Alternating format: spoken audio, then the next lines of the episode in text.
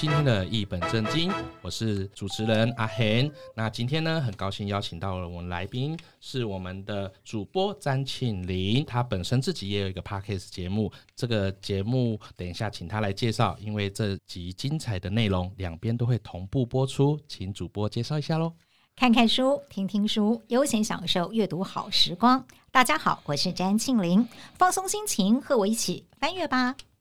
好，主播，这个节目我稍微看一下，已经有五集了，对不对？对，其实刚刚上传，事实上我已经录了一些存档了，但是我希望给大家更美好的一面，所以稍微做一下后置。好，希望我们这一集也可以在主播的翻阅吧能赶快上线，让大家都能听到，一定会很快。好，那其实已经有另外一位来宾是主播的大学同学吗？我的麻吉学妹闺蜜。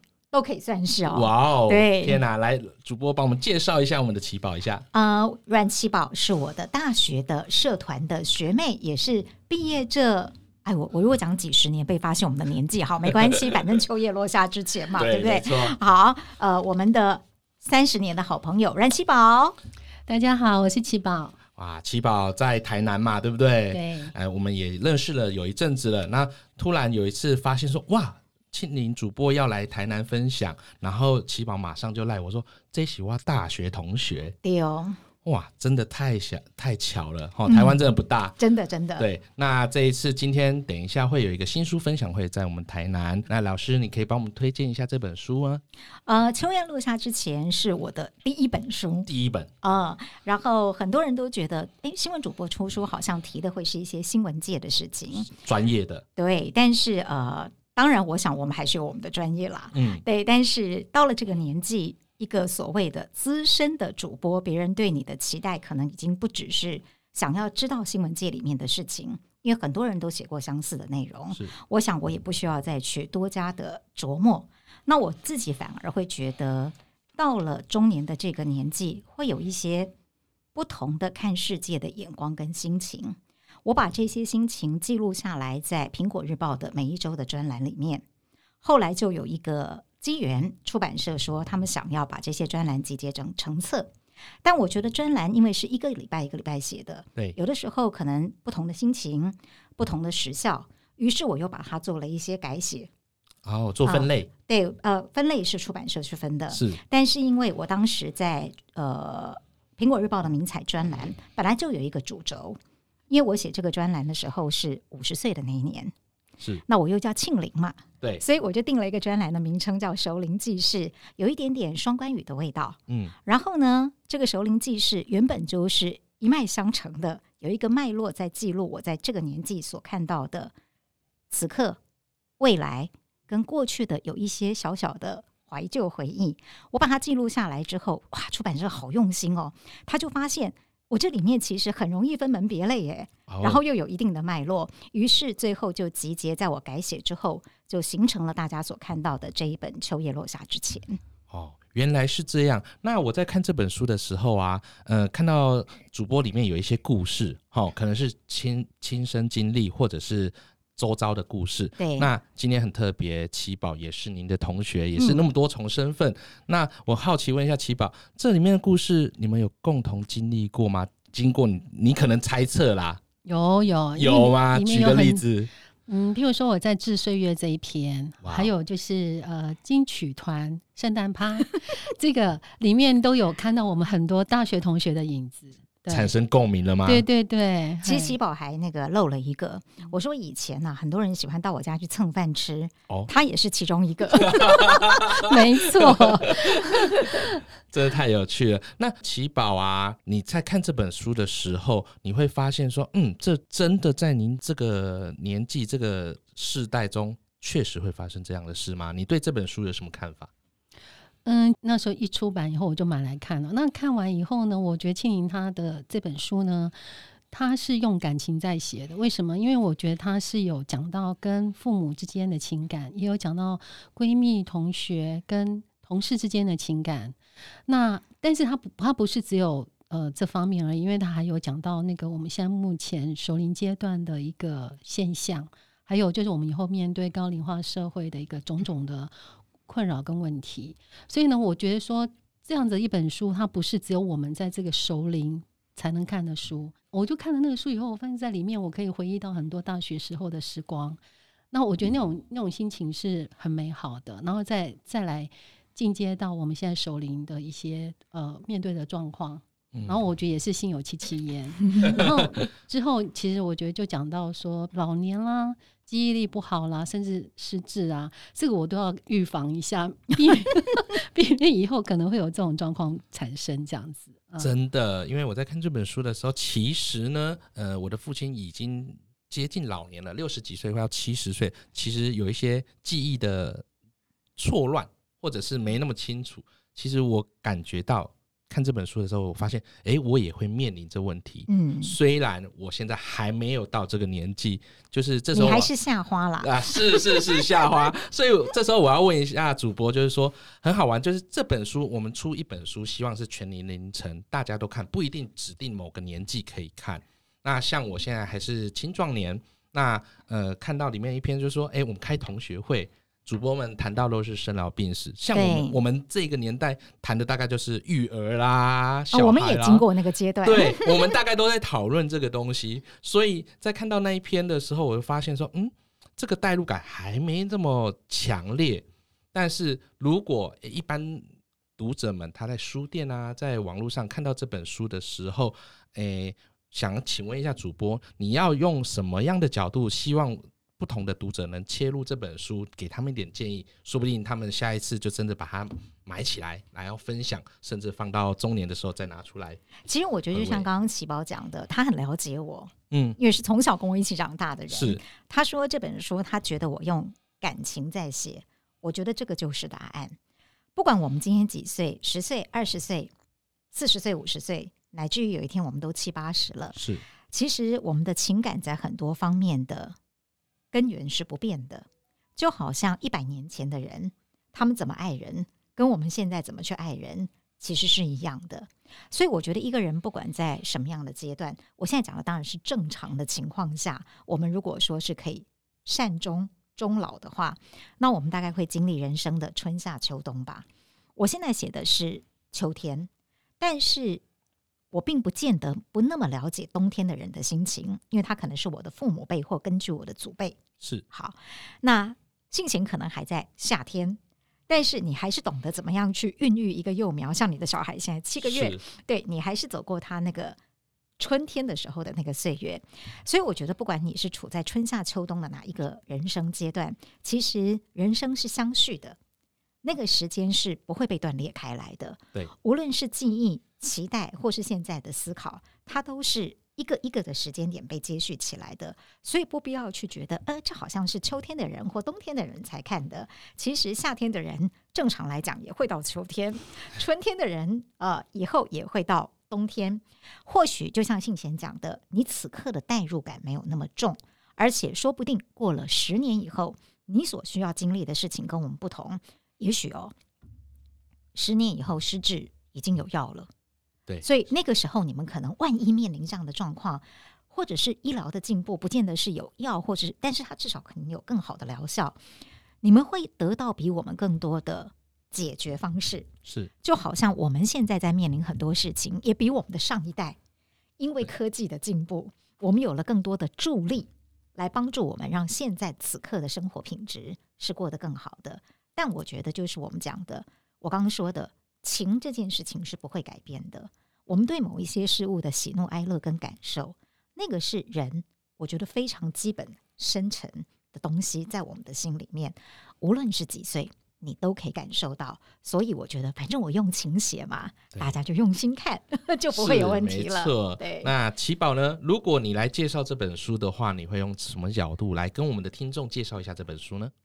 呃，庆龄他在里面，他有很多他自己很。呃，独特的看法跟想法，嗯，呃，譬如说我们在看到他，他他有写到一个有关，嗯、呃，脱掉高跟鞋，同龄鸟怎么飞，长辈的晋级，这是我们首领会面对的一些状况。那其实你们可以从我的 FB 看到，我经常在感叹，哇，怎么岁月又过了一年，怎么岁月又过了一年？然后我会觉得说，我好像一年一年老了。那我可，但是呢，我觉得说在里面呢，青柠他写的这一些，我刚刚说的这这几个篇幅啊，我觉得他有他用另外一种角度去看。虽然我们现在目前我们会有这样子的状况，但是呢，他用另外一个角度去帮我们去解释，其实这个是都是很正常的。我们要怎么样用比较正向的方式去看待他？所以，当我觉得我心心情很低落的时候，我觉得诶，翻翻他的书，我就会给我一个很正向的力量。所以我觉得这是一本很值得，就是常常翻阅的书籍。嗯，哦，原来是这样。来，主播，您的这本书上面有一几个字：努力，嗯、但不再过度用力。对，最近有一本书叫《过度努力》。对，啊、那呃，那个作者也来过正大书城，周牧之嘛。周牧之，对，对。那但是我在想说，像我这样子青壮年，我们真的在很努力，在工作、在家庭、在人际关系上面，好、哦。那不再过度用力，你如何建议线下的年轻人们？大家都很努力。其实我先解释一下为什么会有这句话的由来哦。嗯、其实跟周慕姿没有关系。对，是呃一年多以前，我在名人书房的节目访问了一位名人，大家也很熟悉。前一阵子也出了一本畅销书的曾宝仪啊。那宝仪因为有谈到了在过去点点滴滴，当然我们认识了很久，但我觉得我认识的现在的曾宝仪跟过去的他。还真是不太一样，他真的完全的元首的一个宝仪了。嗯、所以当然他自己在回顾他的人生的时候，说了一些过去曾经有过的起伏、挫折。那在当中，他就一直提到了自己是很努力，但是也提到了此刻他中年的转变。那个时候我是主持人，我在跟他对谈的时候，不知道为什么我脑海中就冒出了这句话。我说：“对，你现在还是很努力的，因为他从以前就这么的努力。”但是你已经懂得不再那么用力了。他突然说：“青玲姐，你好了解我。”对，那就是我。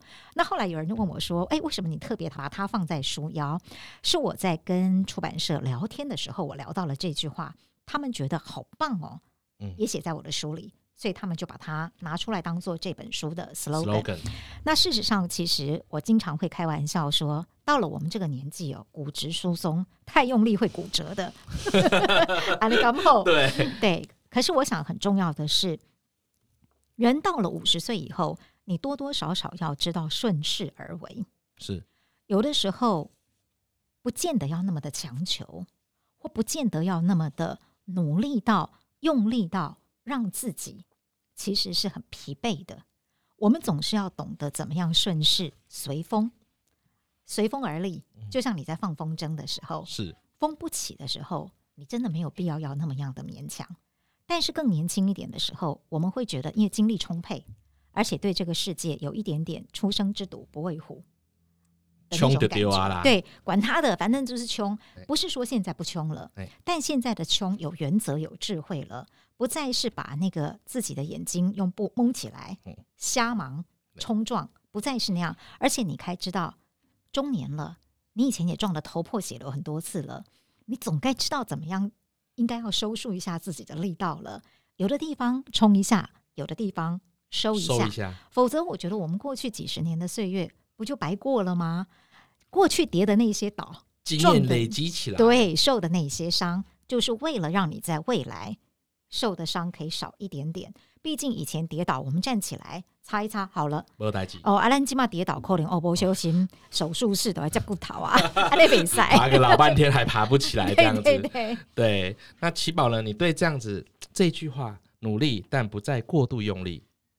其实哦。一开始我就跟庆讲说，我一拿到书，我就注意到他书要这行话，那是对我，我一看我就觉得哇，感觉非常的深刻，就是努力但不再过度用力，因为真的我觉得这一段话应该是要经过一段的那个岁月的洗礼，嗯，他才能够了了悟到的道理。然后我们以前年轻的时候冲冲撞撞啊，然后懵懵懂懂啊，然后受了很多很多伤，那我觉得呃，真的是应该就是。到这个年纪的时候，该应该要知道怎么样呃收，就像庆宁说的收，然后他才能够保护我们自己。